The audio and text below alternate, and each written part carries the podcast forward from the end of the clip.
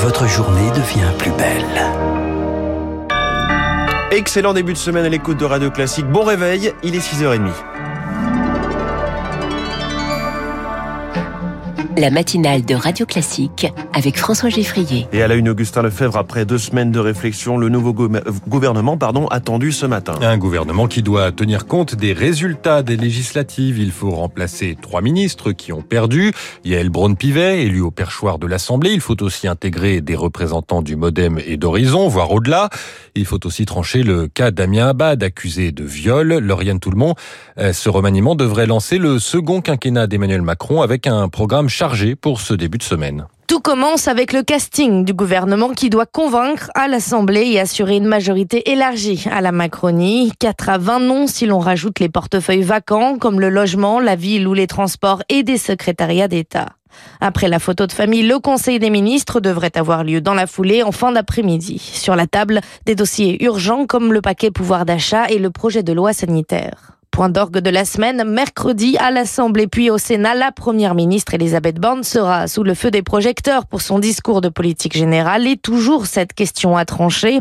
Va-t-elle se soumettre à un vote de confiance? Si oui, elle prend le risque de devoir présenter la démission de son tout nouveau gouvernement. Si elle refuse de se plier à cette tradition républicaine, elle fera face à une motion de censure. Et s'il s'agit de lancer ce deuxième mandat dix semaines après le second tour de la présidentielle, c'est que jusqu'ici Emmanuel Macron a l'impression de subir le calendrier. Il se doit désormais d'agir, estime Bruno Cotresse, chercheur au Centre de recherche politique de Sciences Po. Il y a une certaine urgence pour Emmanuel Macron. Depuis sa réélection, euh, nous avons eu euh, cette euh, longue séquence de la nomination de la Première ministre cette difficile séquence d'une campagne pour les élections législatives dans laquelle le chef de l'État ne s'impliquait que très tardivement, des lendemains extrêmement difficiles, l'absence de majorité absolue, un discours présidentiel qui a semblé lui-même hésiter. Donc c'est vrai qu'il est temps que le chef de l'État reprenne la main parce que pour le moment, le début de son second mandat ne ressemble en rien au début du premier mandat et donne un sentiment un peu de confusion et un peu de flottement. Un dossier réalisé par Lauriane Tout-le-Monde. Un plan Marshall pour l'Ukraine, c'est l'ambition d'une conférence sur la reconstruction du pays qui s'ouvre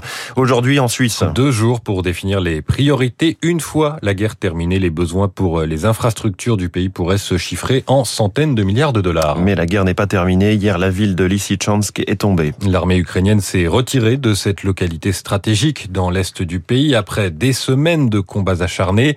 La Russie affirme désormais contrôler la région de Lugansk qui compose avec le euh, qui compose le Donbass avec la région de Donetsk.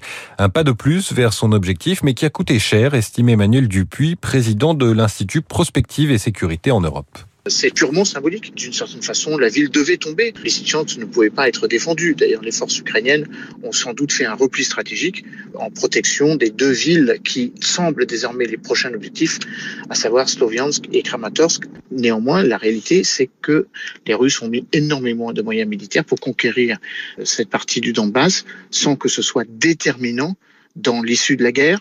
L'objectif que la Russie pourrait brandir est de dire qu'après la libération, selon ces termes, de l'oblast de Lugansk, il s'agit désormais de mettre la pression sur l'oblast de Donetsk. Un propos recueilli par Eric Kuoch. Et puis trois morts à Copenhague, au Danemark, après une fusillade dans un centre commercial hier. Le tireur présumé est un Danois de 22 ans qui a été interpellé. Ses motivations sont inconnues.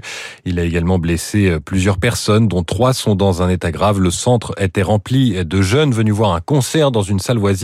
Concert qui a été annulé. Parmi ces jeunes spectateurs, Lucas, 20 ans.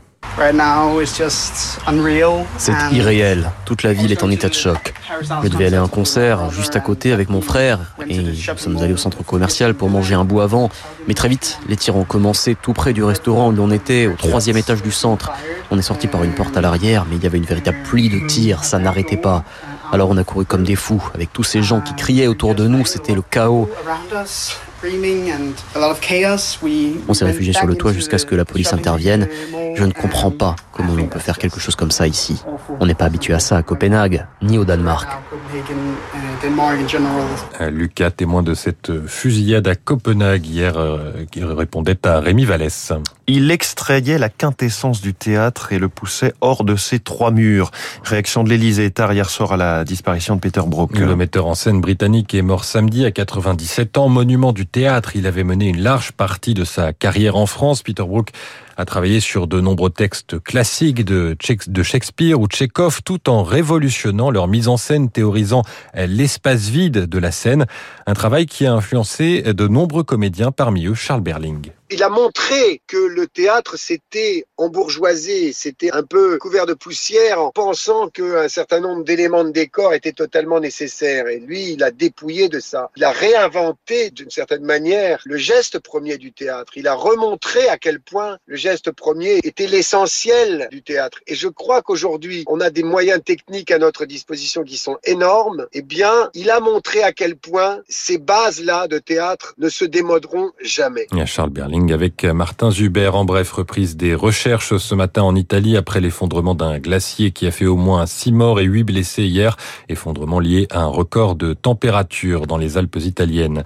Le Tour de France, pas d'étape aujourd'hui. Le peloton revient en France après trois jours au Danemark. Le Belge Wout van Aert est en jaune. Enfin, au tournoi de tennis de Wimbledon, deux Françaises rêvent des quarts de finale aujourd'hui sur le gazon britannique. Alizé Cornet et Harmony Tan. Le parcours s'arrête en revanche en huitième pour Caroline Garcia et la perdu hier face à la Tchèque Marie Bouskova. Merci, c'était le journal de 6h30, le premier de votre journée sur Radio Classique, signé Augustin Lefebvre. Il est 6h30.